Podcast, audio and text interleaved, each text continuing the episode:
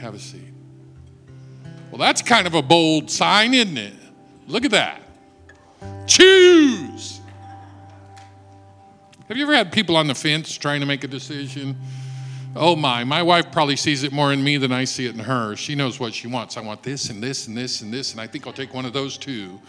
And I'll be like this Do I want the red one or should I get the blue one? I, I, well, the red one is red and the, the blue one is blue. Choose. How many choices have you made today? Because of what I do, people are in front of me making choices all the time. Do I want the gabled roof or would I like to have the barn style? Do I want red or do I want blue? Do I want to, should I get a tan roof or, or maybe I should get, a, a, maybe I should get a, a, boy, a sandstone, sandstone or tan. I have these people that get stuck between this shade of a color. You know, it's like, I'm glad we don't give them 10 shades of sandstone and tan because I'd never get anybody out of the office. They would just be there all day going, I'm frozen. I don't know. Here, have some chips and take them home. Put them up against your building. And then it never fails. They'll come back and say, I'll take the red. I'm like, what? What? Menus. Don't you hate menus? I wish it just said hamburger and fries. You know, I mean, you, you open a menu and you go, wow. And Connie's probably, st- you know, she's so thin because I'm so, well, anyway. Uh, so I, you know, I take the time to, uh, to pick something out, and then I think, why didn't I pick that instead of this? Why did I pick this? Ew, you know, it didn't taste as good as I thought. The picture was better in the menu. I don't know what to tell you. What have you chosen today? And what did you choose yesterday? What choices have you made that you regret? You know, that choice to raise your voice when you weren't getting your way, or that choice to purchase something you couldn't afford, or that choice to eat something that really you shouldn't have put into your body. You know, we make choices every day. That appointment you kept or the appointment that you skipped. You made a choice today, and you either made it in the right direction or the wrong direction. And it doesn't have to be sinful to be the wrong choice for you. You know what I'm saying? So, what choices are you making? The Bible is filled with people making choices, isn't it? You know, it starts with Adam and Eve. Adam, you know, walked with God in the cool of the day, and, and God chose to give him a helpmate and, and gave him Eve. And so Eve and Adam walked through the day, and then God came down and visited with them, and they would spend time with God. And one day, Eve chose to listen to the serpent. Adam stayed nearby, but I believe Eve was deceived, which maybe gives her a half credit for being a little confused by the sleek and slick way of the devil, but Adam fully knew what he was doing. I really believe that. I believe if Adam had any fear of the Lord at all, he would have said, We're not lingering here with that salesman. Uh, I'm sure that the devil did timeshares in his spare time, but, um, but it was. Uh, maybe you, you don't know what I'm talking about. But anyway, uh, the, uh, uh, the devil put a good case in front of uh, in front of Eve by causing her to doubt God. If you choose anything, don't choose to doubt God. It's not always easy. I'm not saying that it's easy. Sometimes, you know, God doesn't come on our time schedule. But we have to choose to believe whether God comes on our time schedule or not because God is never late. God's on time. But we don't always see it that way because we know the urgency of our moment. But God sees the scale of eternity and He knows the right time. So, are you going to choose to believe the Lord or are you going to choose to go by your senses and by your wisdom? Let's see. God created the heavens and the earth, and by my account, I don't know how long they were in the garden, but we've been out of the garden at least 6,000 years. So, God created the heavens and the earth, and we're still discovering the vastness of what God did, whether it's in the depths of the ocean or the peak of a mountain or out into space or microscopic or huge, it doesn't matter. We're still exploring what God did 6,000 years ago, trying to see it all and, and understand it all. And then we'll say, well, in my 60 years of life, God, I'm just not sure you're doing it to my, uh, you know, standard. Couldn't you snap it up a little bit? I'm sure God's. Um, sort of snickers at our arrogance sometimes to think we know better than God what's best. It's kind of like that teenager. It's sort of like this when, when a child is born, they're totally dependent on you. You know, if they're going to get their bottom wiped, you're going to do it. If they're going to get fed, you're going to bring it. If if they're going to uh, be carried from one room to another, it's going to take your effort to make it happen. You could set a newborn on a counter and they can't go anywhere, but once they turn over, they can har- you can hardly keep up. You know, once they roll over and they start to crawl, and then they start to walk, and then they start to run. One people like uh, one person likened it to this: the the circle of influence you have is very small. They can't go anywhere in the beginning, but as they age, the circle gets bigger and bigger until they've completely moved out onto their own. And sometimes we begin with God knowing so little that we cling to God. And God carries us around. And God feeds us. And God changes us if we need it, you know. And sometimes we get to stinking pretty bad. But uh, but then we start to get our legs under us and, and we start to know a little bit. You know, the, the sad thing is, is that rather than being family, sometimes we still feel like servants and there are rules to follow. So we get to the point that we think we know more than somebody else or we're keeping the rules better than somebody else and we start to feel superior to everybody else. We, we're really moving away from God who's loving and accepting and forgiving because we become critical and judgmental and our nose gets longer and longer as we look down it toward other people. And, and god knows that if we'll just stay close our heart will stay soft because the further we get from the source of that anointing of the holy spirit the more our heart dries out and we begin to feel superior. And you know the pharisees really really blew it because they had all the information but they really didn't have the knowledge that God wanted them to have. They didn't have the heart that God wanted them to have. They moved away from God's original purpose. We see that when Jesus turns over the temple, they had chose to turn a house of prayer into a place of merchandise. They had chose to look out for their own interests rather than God's interests. And rather than defend the sacredness of God's house, they decided it was a place of revenue that would enrich them even more. You have to understand there are 11 tribes that had land and were raising cattle and merchants and all that, and they were the 12th tribe. So they were getting 110% of what everybody else was getting. If everybody brought their tithe, they were being paid more than the average. They didn't need to be selling stuff. God arranged for them to be okay without having fields and crops and being merchants and you know all the things that were given to the other people in the family. God said i'll use them to give you 110% of their average salary because i need you to focus on keeping my house in order. Choose. Choose what? Well Joshua would say, Choose this day who you'll serve, whether the gods of this land or God Almighty. As for me and my house, we'll serve the Lord. That's a big choice. Fear of man. Uh,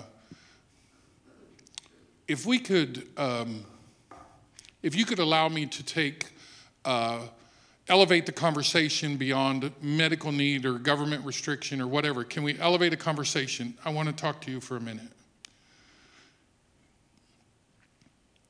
When you rob a bank, you put a mask on to hide your identity. The devil wants you to put a mask on to steal your identity.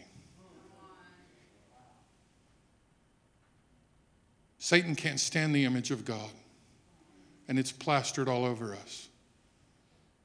So Satan wants to cover it. He wants to steal from you who you are.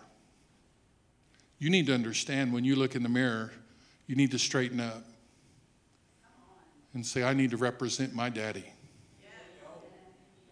We're God's. And I'm telling you, the devil. Now, where did we see masks in the Bible? Moses went up and said, God, show me your glory. Moses had such an appetite for God. From the burning bush on, he had such a hunger for God. He watched God demonstrate his power through him as he, you know, moved forth with all the plagues. And then he watched God free all the nation of Israel to go on out and find the promised land and move in. And he got to go up on the mountain and receive the Ten Commandments. And he brought up the elders to have a picnic with God. And he would go to the tent of meeting and talk to God as a man talks to his friend.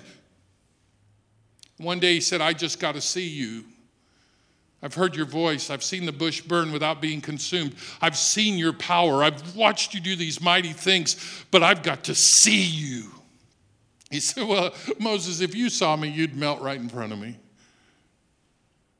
But I'll hold my hand over you and slip by. You'll be near enough to sense me, but you're not going to look me in the eye because, Moses, you're just not going to be ready for that until you come home. He came down off the mountain. I don't imagine his feet touched the ground all the way to the bottom. And he went to speak about all the things God had told him to the people, and they're like, Oh, oh, Moses, come on now, man. You're too bright for us to look at you. Cover your face. The image of God was planted on him. The glory of God was radiating from him. And the people are saying, Oh, Moses, we can't look at that. You go talk to God and tell us what he said, but we don't want to see him directly. Choose. Choose. Do you want to be so close to God that the world sees you? Or do you want to be so close to God that the world sees Him?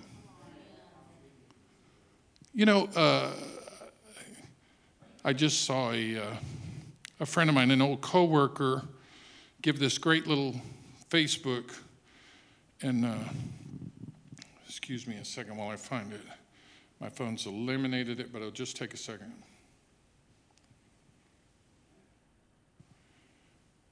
My friend Terry, it was a coworker when Connie and I uh, worked in retirement communities. Uh, now, her testimony goes before she met me, so that has nothing to do with her, her testimony. But I want to read a comment in the comments. So it says 13 years ago, I made the decision to stop living the way I was living. I was told the truth about who and what I was. I surrendered that day to a God I didn't understand and was introduced to a new way of life. Thank you, God, for a life beyond anything I could have ever imagined possible. So, you know, uh, let's see here. Isn't that a great testimony? So I want to get, it's not going to load them all. How do you get this thing to cooperate? Well, it may not cooperate. You know, Facebook has a mind of its own because it doesn't like good things to be printed on the page. But anyway, uh, she wrote a comment, something to the effect of, Thank you for never being shy about your faith in the workplace. It, you know, it inspired me. I didn't know I was being bold about uh, my faith in the workplace. But we have choices to make, and those choices can be reflected in our walk. If we choose, well, Saul worried more about people's opinion than he worried about God and he lost the kingdom over it. David worried more about what God thought than what men thought, and God anointed him years before he ever became king. And Saul even saw the anointing on David and hated him for it, and he was jealous of him. But God wants you to understand something. He loves it when you love him so much that you don't care what people think. Saul cared so much about what the people thought, that he didn't wait for the prophet. He just went ahead and did the sacrifice anyway. And he, you know, had a big sacrifice. He wanted to please the people and keep their attention. He felt they were, he was losing them. And Samuel gets there and says, So, what is that? He, what, what, what's that I hear? The bleating of sheep? Oh, oh, well, uh, I know I was supposed to wait. And I know that you told me God said to wait for you but I, I just, uh, you know, I just uh, was worried about what the people thought, and I, I just couldn't wait. And Samuel said, You know that the kingdom's been wrenched from your hands today because it's better to obey than sacrifice. Well, brother, I put five thousand dollars in the offering. I put five. I could have bought a car with that. So what? It's better to love God with all your heart, soul, mind, spirit than it is to show how much you can put in the offering plate. But that was a sacrifice for me. Well, was it years of tithing that you'd neglected, or, or was it something beyond that? I remember somebody that wanted a nameplate put on the church because they put a big chunk in there for paving the parking lot. They never tithed, but when there was a big project, they would jump in with a big amount. It's not right. It's better to obey than sacrifice. It's better to obey the Lord. What does the Lord say? Love Him with all your heart, soul, mind, body. Love God with everything that's in you. Give Him your all. He gave you His. And then love your neighbor as yourself. I love myself pretty good. This is a lot of love right here.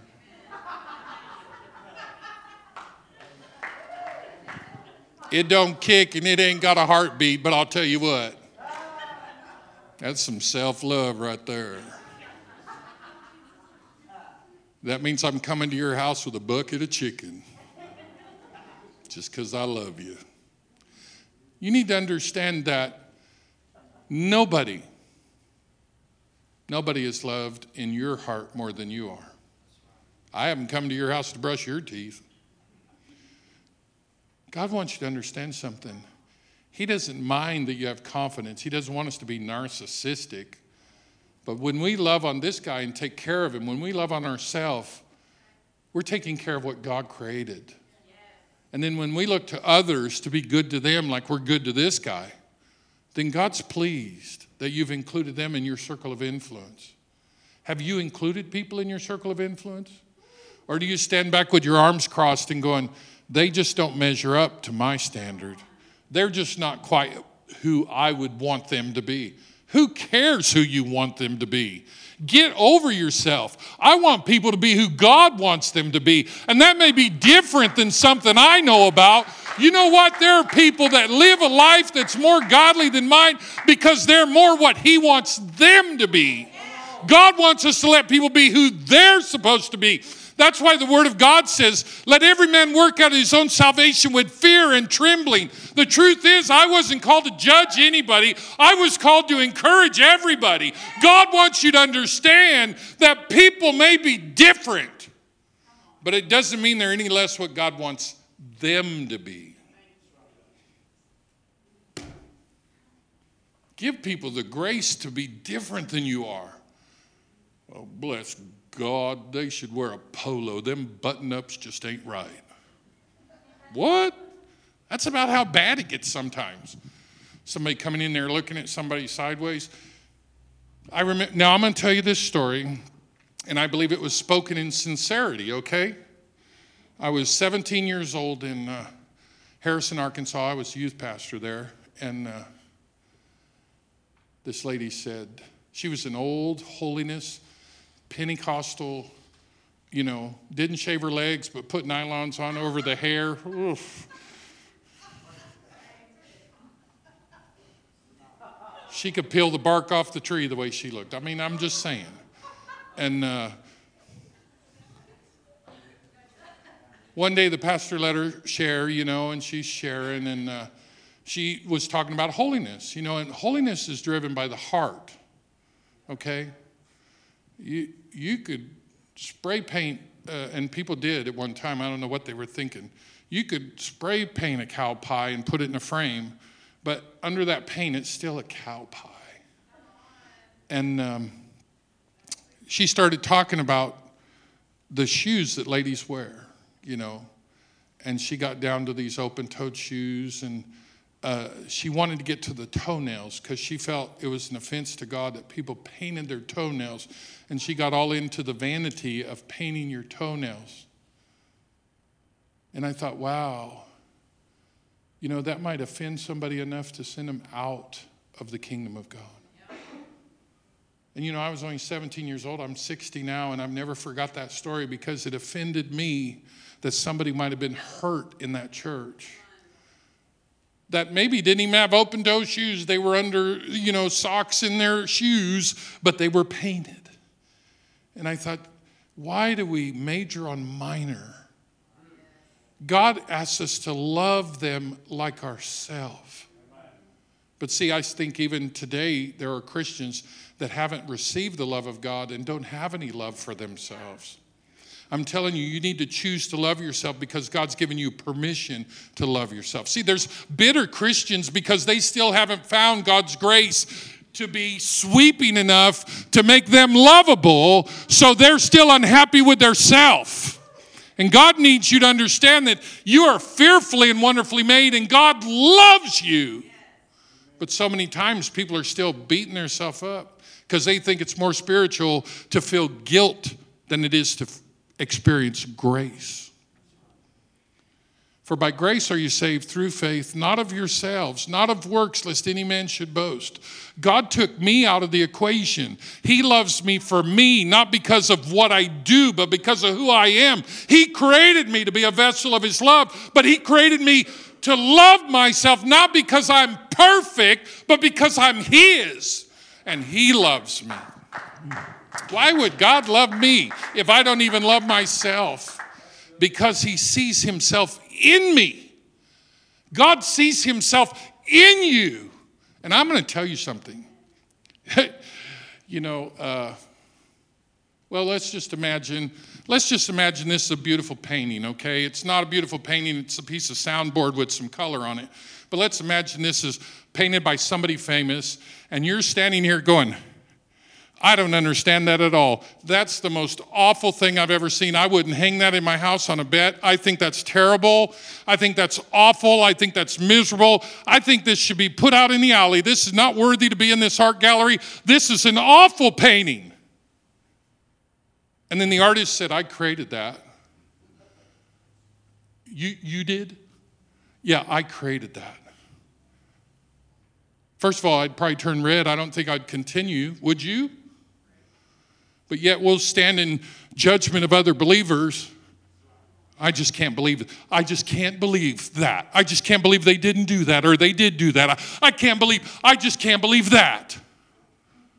You know, there are Christians that are offended because you shook hands with this one, but you didn't shake hands with that one.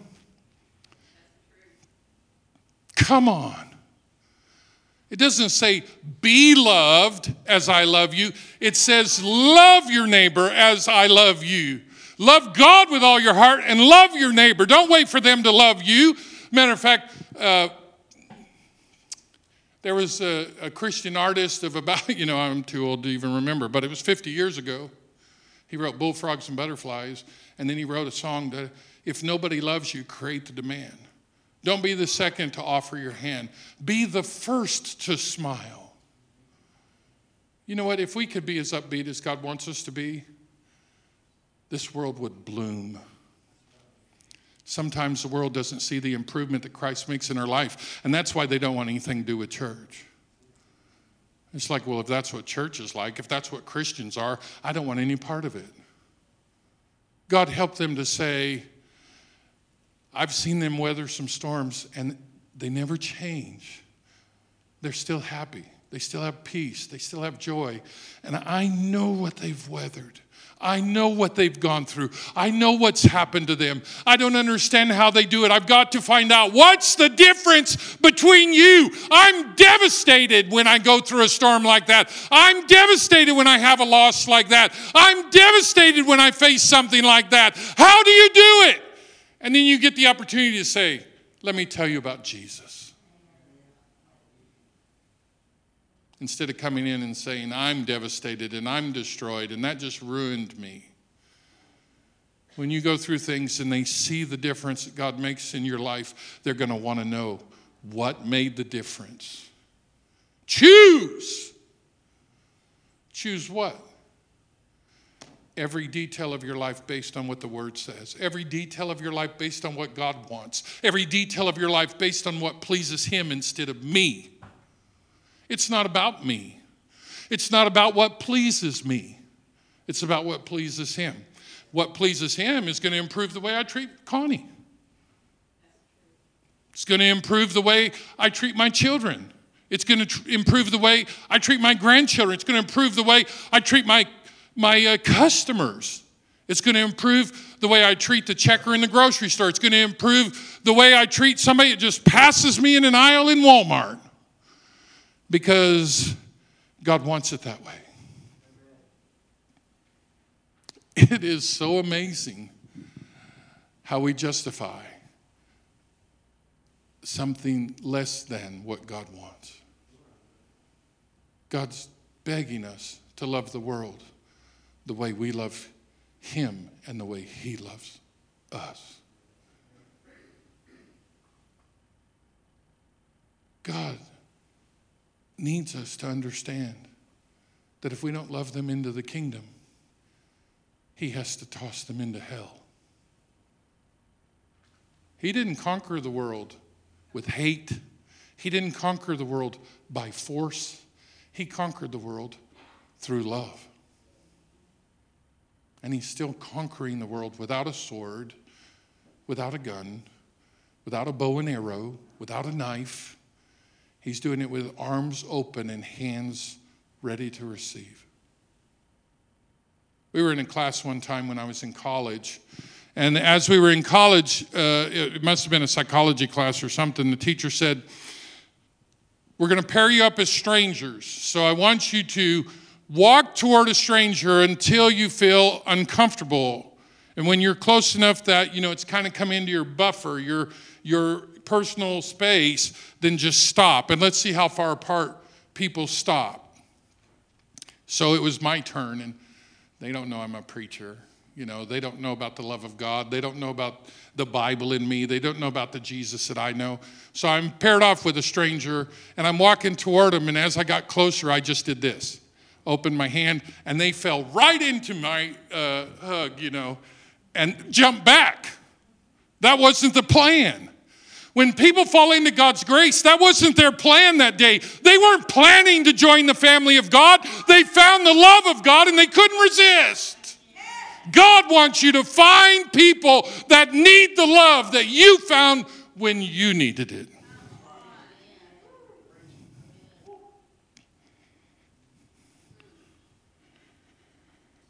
You know, I think about all the people and what they had to go through.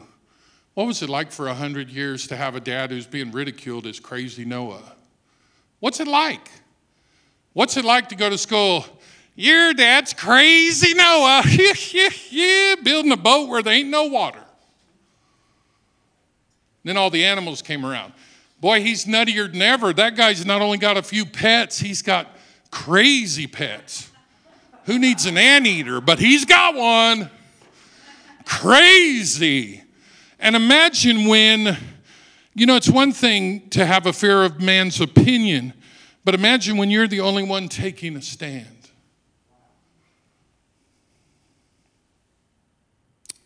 Imagine Goliath showed up and was ready to take us on.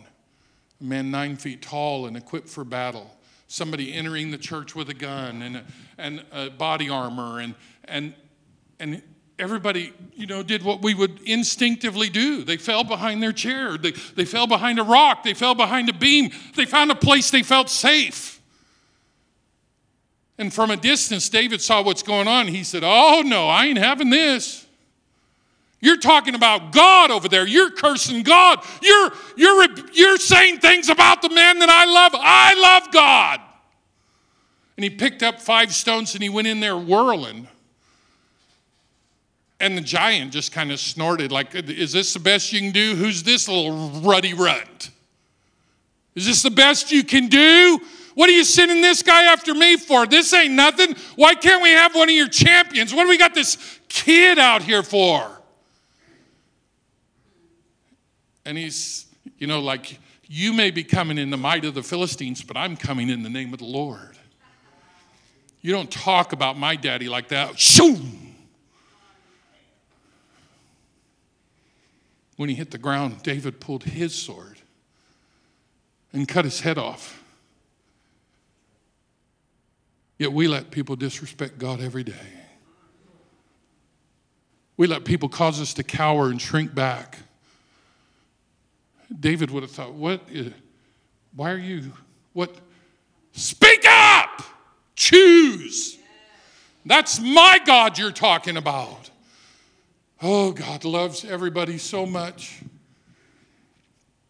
I think the reason that sometimes Christians evaporate and dry up is they don't understand how much God wants us to be loved and how much He desires for us to love. We should be the most popular people in town, not because everybody agrees with us, but because they just can't resist how kind we are, how loving we are, how patient we are, how understanding we are, how, how much we listen, how much we care. How much do we care? People aren't disposable, not even the ones that aggravate you. Have you ever been aggravated so much? I had a pastor one time who was moving into a rented parsonage. It was on a, a you know, a, a court, cul-de-sac, or whatever you want to call it. Didn't have any alleys. Back curtains are open. They're bringing in boxes into a rental that they've gotten, and, and the pastor's unloading the truck. And I don't know if he had any help or not, but he's, he's getting things out of the truck into the new parsonage. And, and he looks out, and he, he I think I saw something out there. And, and he looks for a minute and he realizes, yeah, that's something out there. And he runs out there and there's poop all over the backyard. The neighbor's cleaning up his backyard and flinging it over the fence. Now, I'm telling you, this man was a spiritual man. He'd been a missionary. He had, uh, he had done great things for God. I remember him telling a story about being in uh, some islands in the Pacific where all they had was this thatch roof and the rats would nest in the roof and they had netting because of the mosquitoes and the rats would fall, and you'd be laying there at night, and they'd land on you on the other side of the netting, and you were always knocking them off and killing them, and it was a mess. Well, what did this spiritual, godly man do? He pulled a shovel out of his stuff and he went out there and he threw the poop back. I don't know that I would have done any different, but isn't that what we do to the world? You do something to me, I'm going to do something worse to you when it really should be look what they did to Jesus. And the Bible says he went before his accusers and didn't say a word. But he carried himself with such authority that Pilate didn't want to crucify him. Pilate said, Don't you know you have the I have the power of life and death over you? And Jesus said, No, you don't. Do you know who I am? Yeah. Aren't you afraid of me? No. Do what you got to do, Pilate. He went out there and had him bring a basin of water and washed his hands and said, I don't want any part of this. I don't want his blood on my hands. It's on your head. And they said, We'll gladly receive that. But he only had to be in the presence of Jesus for a very short time to see love beats hate every time. Have you been in the presence of Jesus today? Have you spent any time with God today? God wants to spend time with you. He loves you more than anybody you know. He wants you more than anybody that exists. He has your name written in the palm of his hand so that while he's going through his day, he can look down and go, I love that boy. Kind of wish he'd straighten up a little bit. I love it. I didn't get into trouble like my friends because I didn't have any peer pressure. I had parental pressure. I respected my parents too much to do the things that my friends were doing. And my friends re- respected me too much to ask me to do it with them. I wasn't invited to the kegger. Why? Because they respected my faith. I didn't have to preach at them. They respected my faith so much, they strove to preserve it. What kind of people strive to preserve your faith? The people that know that it's real. They don't want to damage that. When somebody falls, you know, we've had a lot of great ministers fall, uh, And you know good and well the devil's working harder on them if they're influencing millions of people than you know somebody that's uh, you know at some other level. The devil's got to be coming. I remember a pastor telling me, Tim, when the church is bigger, there'll be more wolves at the door.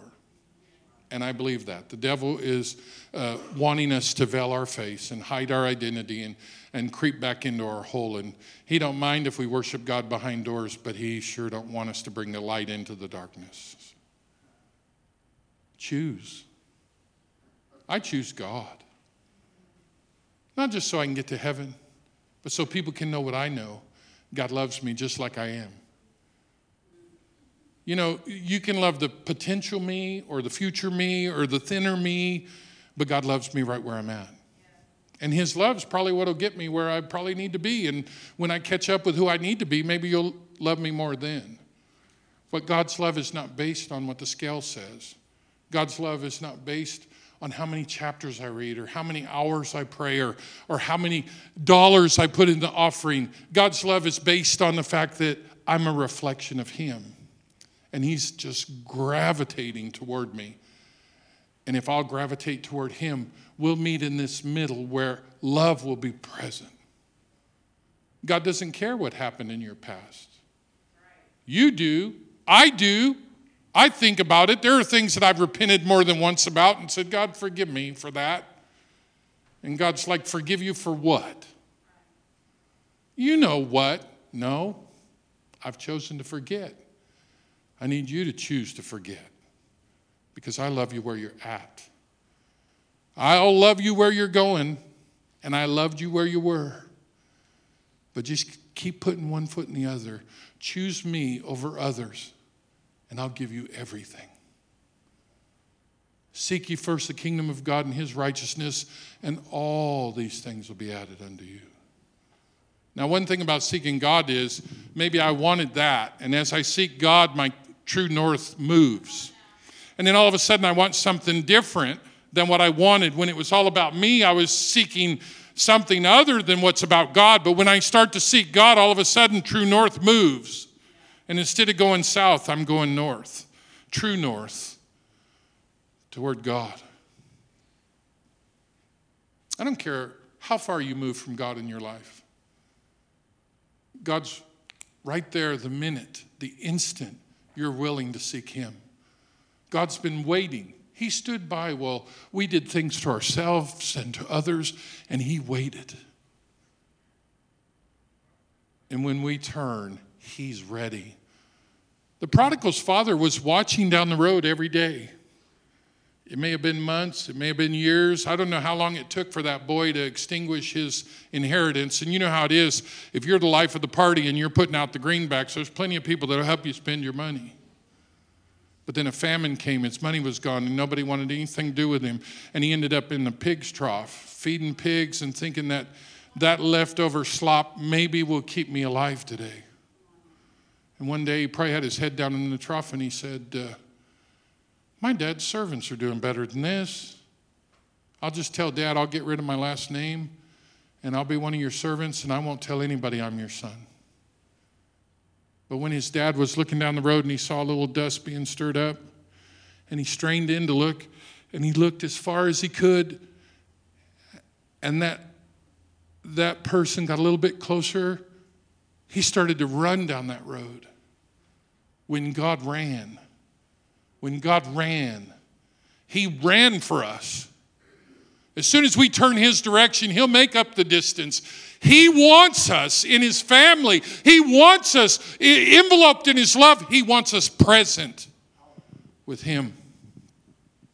And if we let Him, it'll change us. If you worry about what people think, you'll make the mistake of Ananias and Sapphira when Barnabas got praised because he sold an empty lot and gave the money to the church, they sold an empty lot and said, We're going to give it all to the church. And, you know, it was in inflationary times and they got more than they expected. And they thought, Well, I was expecting 9,000, but I got 30. I'll, I'll give the church 10 and feel generous and I'll keep 20. But I won't tell anybody. I'll tell them that 10 was all we got. The apostle said, Wait a minute. What made you think you could lie to God?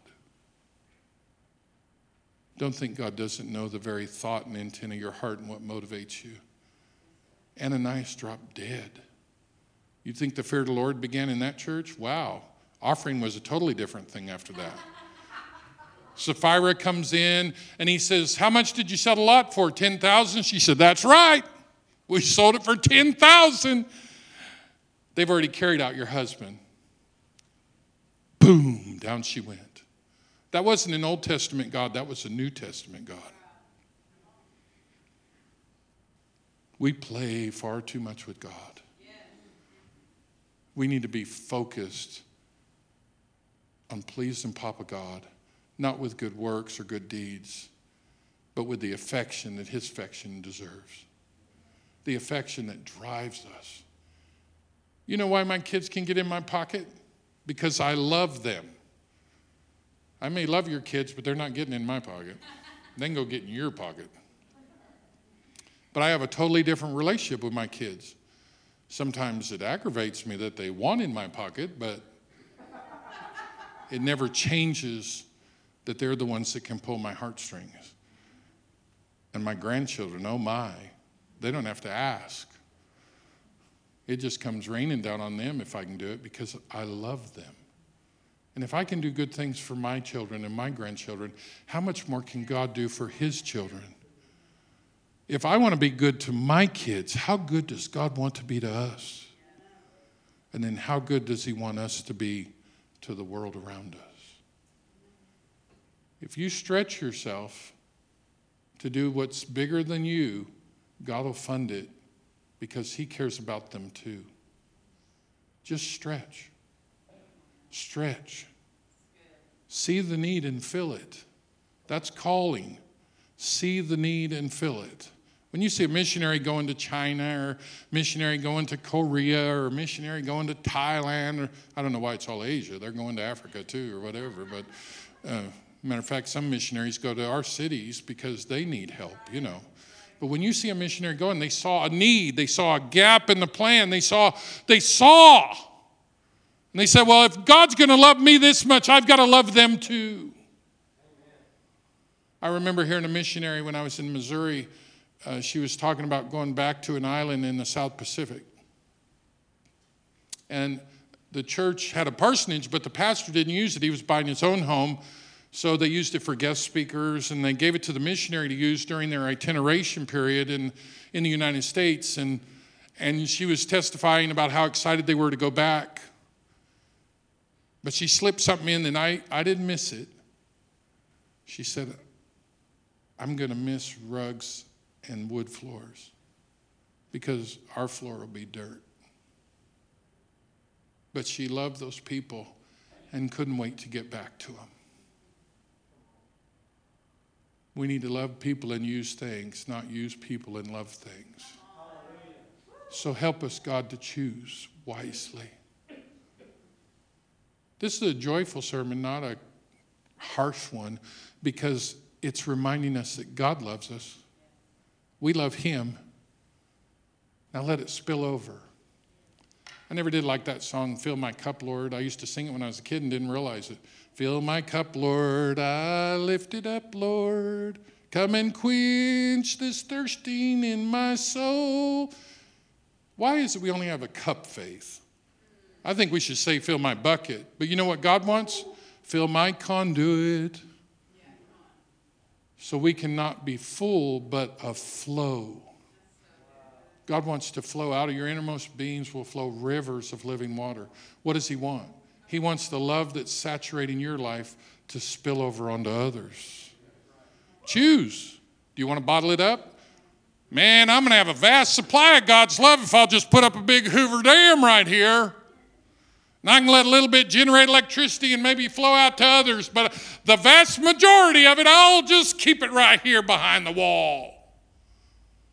God doesn't want you to restrict His love, He wants you to be the conduit that His love flows through.